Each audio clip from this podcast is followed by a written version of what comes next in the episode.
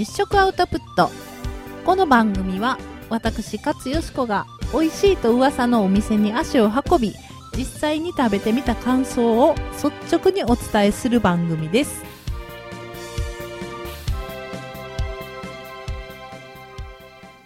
はい皆さんおはようございます。実食アウトプット勝よしこです。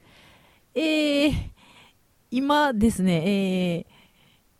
えー、部屋で一人で録音しているんですが、暑くってね、蒸し暑くって、えー、クーラーをつけたんですけど、えー、部屋の中で肩を出した格好をしていたら、喋り始めた途端なんかヒヤーとしてきて、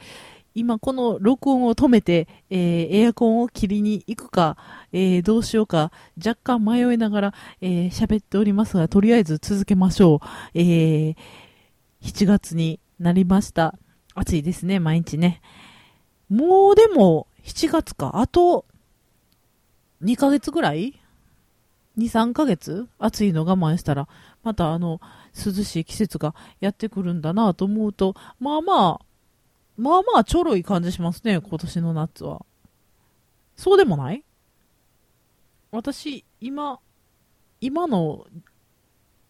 この気温、まだいけるわ。どうですか、皆さん。もう、無理ですか？というのもですね、私は、あの、非常に自分に甘い、えー、生活をしておりまして、とにかく、暑いと思ったら、脱ぐ、エアコン、扇風機、かける、えー、シャワーしたくなったらする、もう、日々、快適に過ごすことに、こう、ね、極力、えー、思いを込めてやっておりますので、非常に快適です。うん。そんなにね、めっちゃ暑がりとかでもないので、夜とかは窓開けてれば、えー、十分だったりしますし、なんか、世の中にはあれですよね、旦那さんと暑いの寒いので、えー、エアコンの温度をどうするとかで揉めたりするんでしょ？大変ですね。うん。私はもう自分の好きな温度で常々快適に過ごしておりますよ。はい。寒すぎず、暑すぎず。で、もうなんか結構ちょくちょくもう家にいる時とかもう、あ、ちょっとなんか暑なったと思ったらすぐシャワーする。で、さっぱりしてああ、シャワーしてよかったなと思う。あの、お風呂に入るのが嫌いっていう人いるじゃないですか。私の友達にも数人いて、いつもツイッターとかでお風呂入りたくない、もう入りたくないってぐずってたらこんな時間になっちゃったとかね、いつも書いてる何人かがいるんですけど、何なんでしょうね。うん、その、多分、お風呂入るのめんどくさいの大半は髪の毛洗う。あるいは髪の毛乾かすやと思うんですよ。私も髪が長いので、乾かすのがまあめんどくさい。だいたい、もうお風呂入んのと髪の毛乾かすの時間同じぐらい、20分20分ぐらいかかるんですけど、もうそれがめんどくさいのであって、まあ髪の毛を洗いさえしなければ1日何回お風呂に入っても、えー、そんなに手間ではないですね。いや、ほんとね、髪の毛乾かすのって無駄やわ。人生で無駄な時間。ワースト1位ちゃうかな。うん。その間ずっとドライヤーで結構こう、ブワーって言ってるんで何にもできないでしょドライヤーの線の繋がってるとこしか行けないでしょテレビ見ても音も聞こえへんし、何もできん。両手塞がるし。ほんと無駄。っていう話を、この間その、髪の毛を切ってくださってる美容師の人にしたら、いや、そうでもないんですよ。その時間で髪が美しく保てるんだったら、それは意味があるじゃないですかっていうもっともらしいことを言われまして、ははーみたいな、うんうん、わかりましたみたいになっちゃったんですけど、よく考えたら無駄だわ。もう切ろっかな。ねえ、たまにその、数年に一回、十、もうでも10年以上ずっと長いですけど、ごく稀にね、めっちゃ切りたくなって、バサーッと30センチぐらい切っちゃうんですけど、切った途端めっちゃ後悔するんですよね。うわ、なんで切っちゃってんやろ、また、あと何年かかんねやろ、みたいな。うん。なので、もうしばらく切らないかな。本当にもうあの、年取って髪の毛乾かすのがもう、終わって、しんどいですわってなったらもう切るかもしれんけど、それまではとりあえず伸ばしとこうかなと思っております。世の中は7月に入ってセールが始まりましたね。えー、グランフロントも、もう始まったか、行かなくちゃなんですけど、もう洋服はね、私は、もう持ってる。もう洋服は必要十分持ってる。そして、そんなにその、今年、えー、透け感のある、えー、スカートが流行ってるから買わなくちゃとかね。えー、なんだ、今年、えー、何やろうマリンのなんとかが流行ってるから、えー、夏物買わなくちゃとか、いうファッションの傾向でもない私。自分がいいと思ったものは欲しい時に買うし。別に流行ってるからって言って、あの、みんながしてる格好別にええと思えへんし。私自分が着たい服着るし。と思ったらね、そんなにそのセールやから絶対いいかなという気もしないんですけど、一個、私、あの、気に入ったものは大体2個買うんですけど、あの、靴もね、2足買ったり、靴ってほんま、なかなか思うのがないので、これぞと思ったら2足買うようにしてるんですね。うん、それでもなんか、そこ張り替えたりしながら長く履いてるんですけど、服もね、これはちょっとなかなかない、このベーシックなデザインで何にでも着回せて、これはかなり長く着れる、私好みと思ったやつは、まあ2着買うようにしてるんですけど、で、たまに定番商品とかやったら、その時買って、めっちゃ良かった。この、こんな、私にぴったりの服ないと思ったら、次の年たまたままた同じデザインが出たりして、で、わ、これはちょっともう神様が与えたもうた、えー、チャンスと思って、また買ったりするんですね。その時はもう色違いも買っちゃったりするんですけど、もうね、めちゃめちゃ後悔してるのが、あの、あるブランドのワンピース、ジャンパースカートになるのかな ?A ラインのジャンパースカートでめっちゃもう、あの、私好みのふわっと布の多めの A ラインで、えー、着心地も良くって、えー、それでそんな、あの、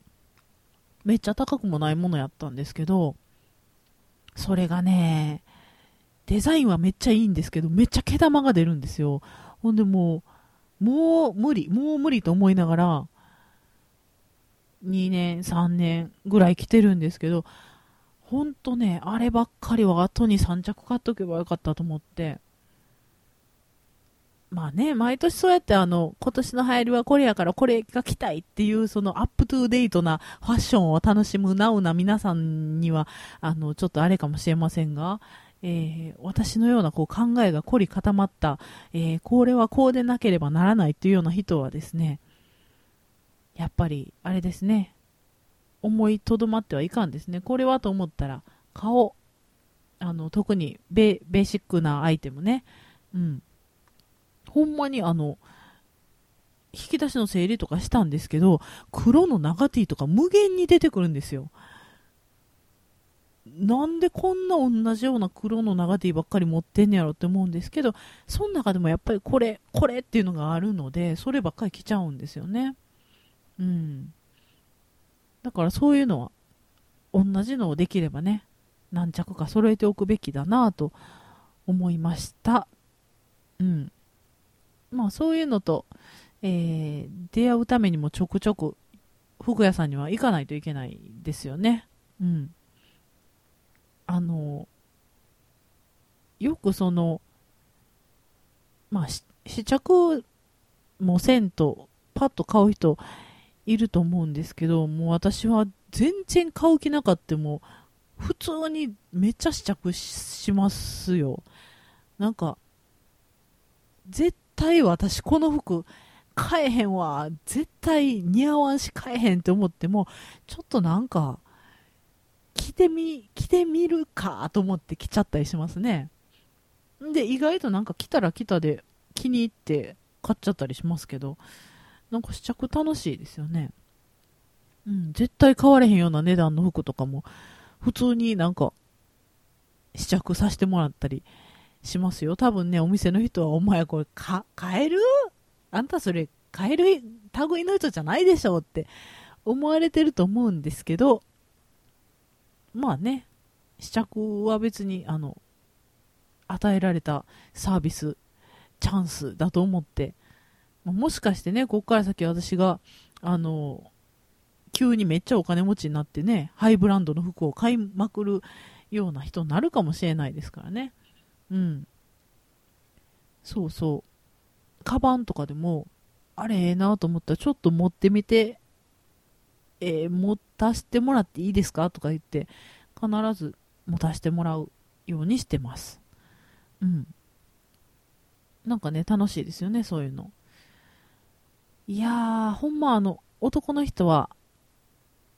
そういうお買い物一緒に、えー、行くの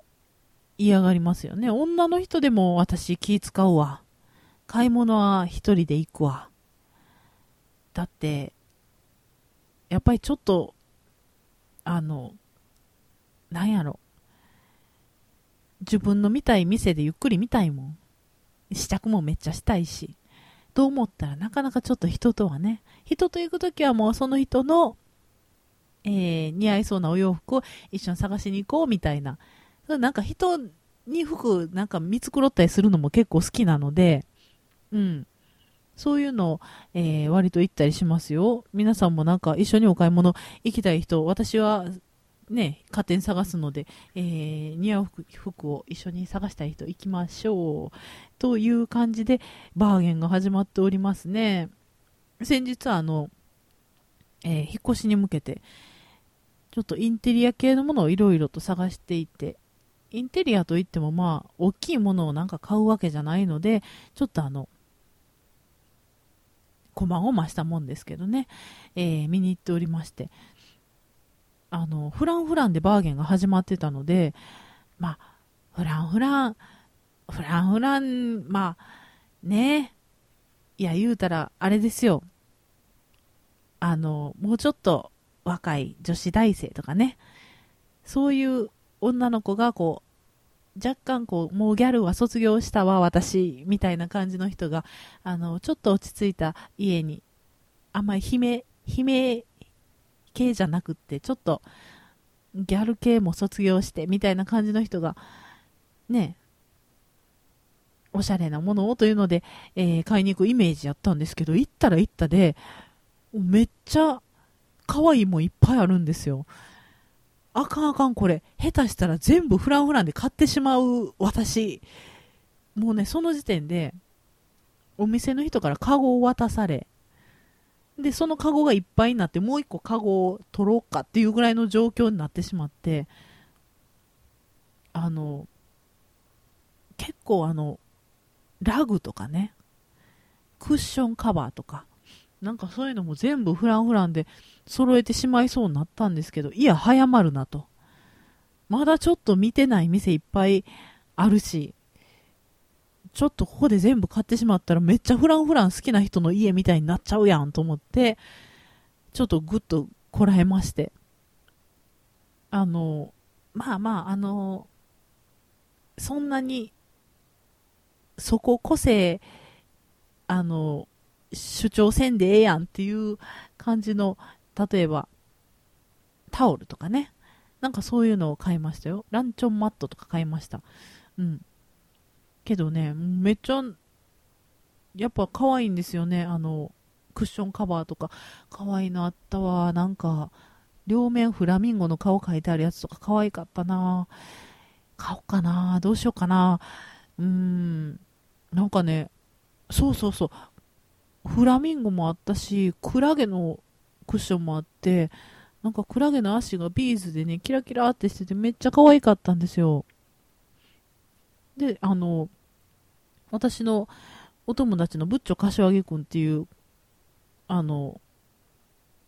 人が、えー、みそのビルの中で、えー、群青クラゲっていう店と、ベニツルっていう、ベニツルってフラミンゴのことらしいんですけど、店と両方やってて、あ、あ、ブッチョっぽいっていうか、ブッチョってフランフランっぽかったんや、みたいな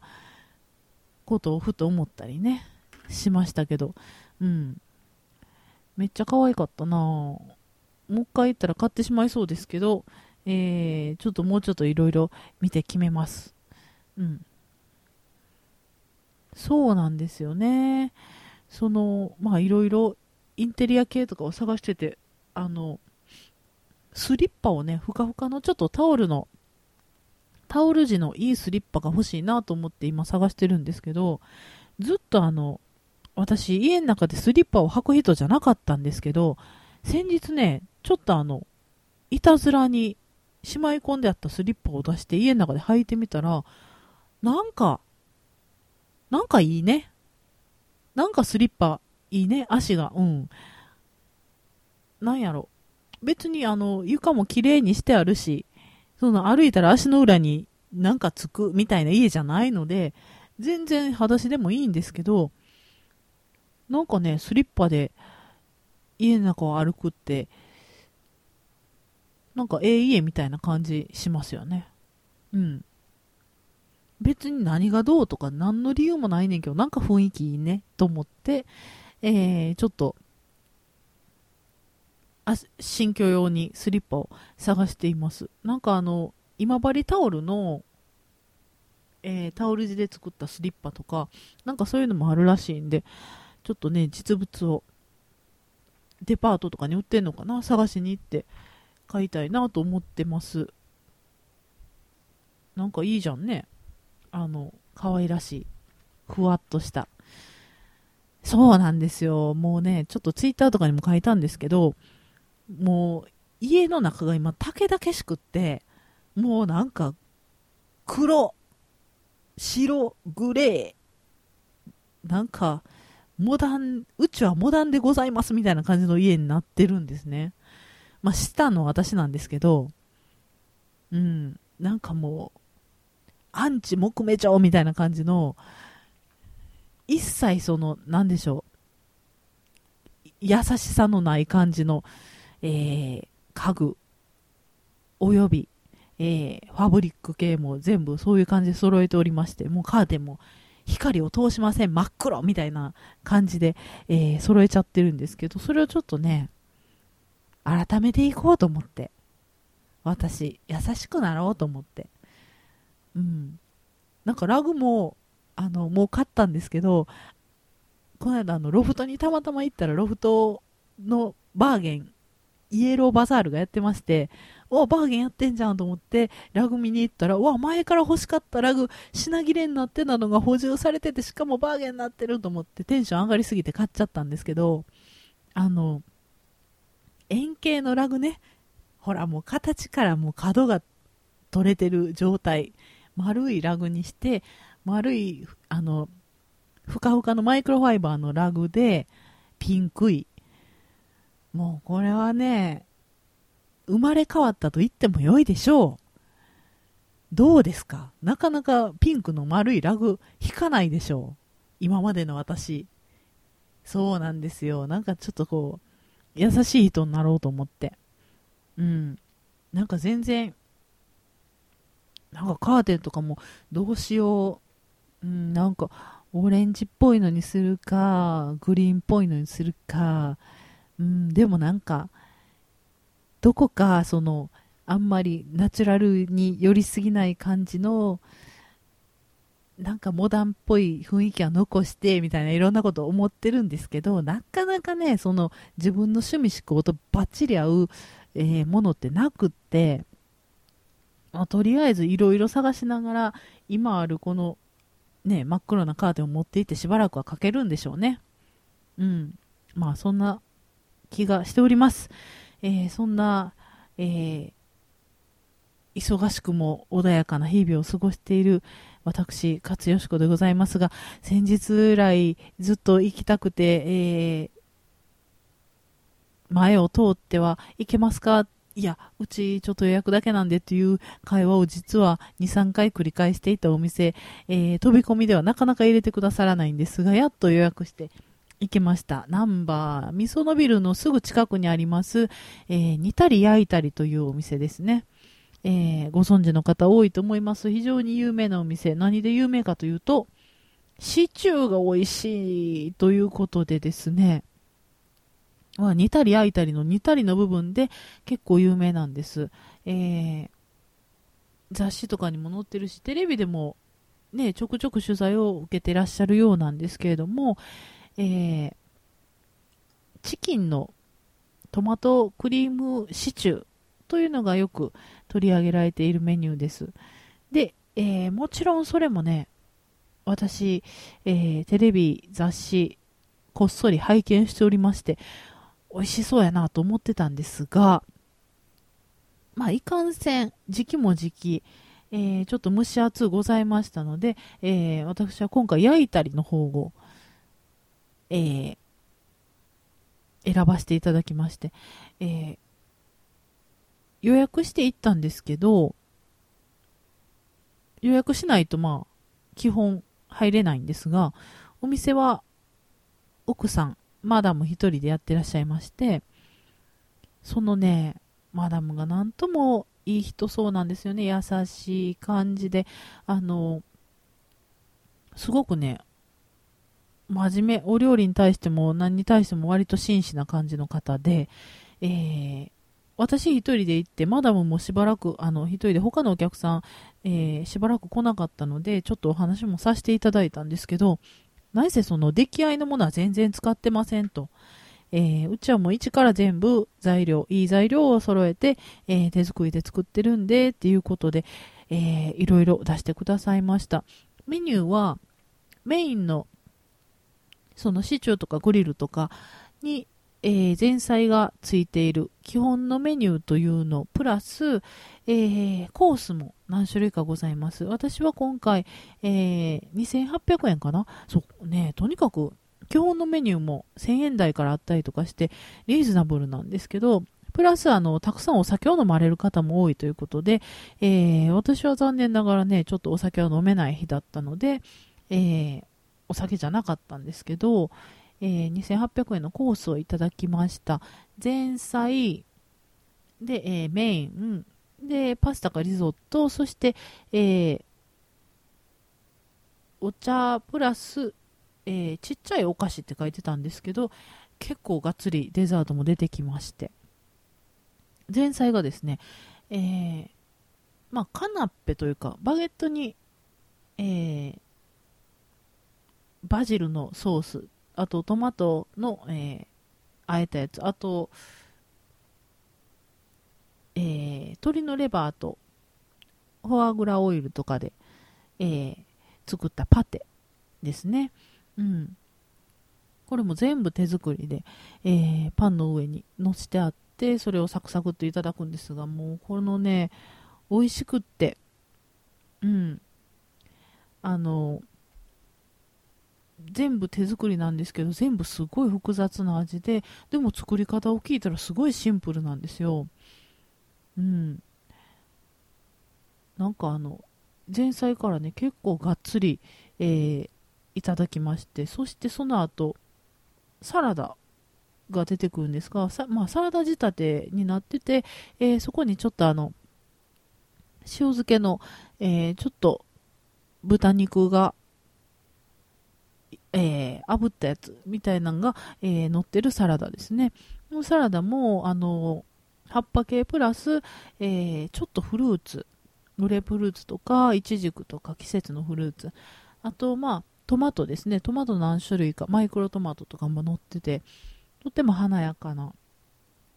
お野菜そのものもすごく美味しいし、えー、トマトとかもすごい美味しいんですけど、このね、豚肉の塩漬け、塩漬けって言っても全然その塩辛っていう感じじゃないんですね。うん。しっとりした美味しい感じで、えー、蒸してあんのかな、一旦。うん、火を通してあって、えー、周りをちょっと炙ってあるものなんですが、すっごいしっとりしてて美味しかったです。えー、そしてメインがですね、私この日はチキンのグリルをいただきまして、これがね、びっくりするぐらい美味しかったんですよね。うん。えー、どこやったっけ？阿波の地鶏って言ってはったかな？うん、どっかの地鶏を大阪に連れてきて、えー、朝締めたものですっていうことで、もう、なんでしょう？皮パリパリ、中もちもちなんですよ。で、最初ナイフが出てきてなかったんで、すいません、ナイフいただいていいですか？って言ったら、あの、ナイフお出しますけど、全然その、一口、一口大ではないな、三口大ぐらいの大きさにか切ってあって、歯で全然噛み切れますよっておっしゃったので、ちょっとそうやって食べてみたら、これがね、美味しくって、あの、ナイフで切ったら、やっぱりちょっとどうしても肉汁がちょっと出ちゃうんですけど、口の中でこう、ガブッと噛み切ると、口の中にその、噛み切った肉汁がね、じゅわーっと出てきて、えー、それでお肉のこの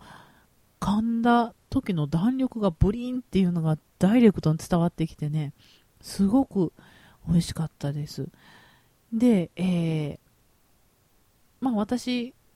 最初どうしようかな、シチューもいいし、グリルもいいしって言ってたら、あの、ソース代わりにちょっとそのシチューの、えー、クリームトマトシチューのソースの部分をちょっと添えていただいて、えー、それをつけながらいただいたりしたんですけど、このシチューも、いやー、まあ、なんと美味しい。なんか複雑な味なんですよね。単にそのトマトとクリームだけじゃなくって、その鶏のお肉で出汁を取って、えー、それでさらに鶏肉を炊くという作り方をされるらしいんですが、このね、ソースもえー、パンにつけて、えー、残さずいただきましたけど、えー、美味しかった。付け合わせのお野菜も実に、あの、美味しかったですね。黄色いズッキーニとか、オクラとか、アスパラとか、いろいろ季節のお野菜を添えてくださいます。で、えー、その後のリゾットかパスタなんですけど、まあ、とにかく何でも好きなものを言ったら作ってくださるお店なんですね。で、まあ、パスタかリゾット何がいいですかとか、えー、具何がいいですかとか、ソース何味がいいですかとか、もう、もうお任せで好きなようにとか言ってたんですけど、それでもめっちゃいろいろ質問してきてくれはって、ああ、じゃあちょっとあの、チーズのリゾットで、ちょっと魚介の感じで、っていうと、えっ、ー、と、この日はね、イカのリゾットでゴルゴンゾーラじゃなくて、えー、ロックフォールの、えー、クリえー、クリームチーズリゾットを作ってくださいました。いやもうメインの時点でお腹いっぱいもう炭水化物入れへんと思ったんですけども、これが美味しくってね、ペロッといただいてしまいましたよ。うん、美味しかった。あと最後にはね、まあちっちゃいお菓子って書いてあったんで、まあクッキーかチョコレートかそんな感じかなと思ったんですけど、がっつり一皿フランボワーズの、えー、アイスクリームに、えー、自家製のフランボワーズジャムが乗っていて、えー、エディブルフラワーが乗っていてっていう、もうめっちゃ可愛い豪華なデザートに、えー、私はハーブティーを選びましたけど、コーヒー、紅茶、ハーブティーから選べるという、こんな豪華な素敵なコースが、えー、2800円という、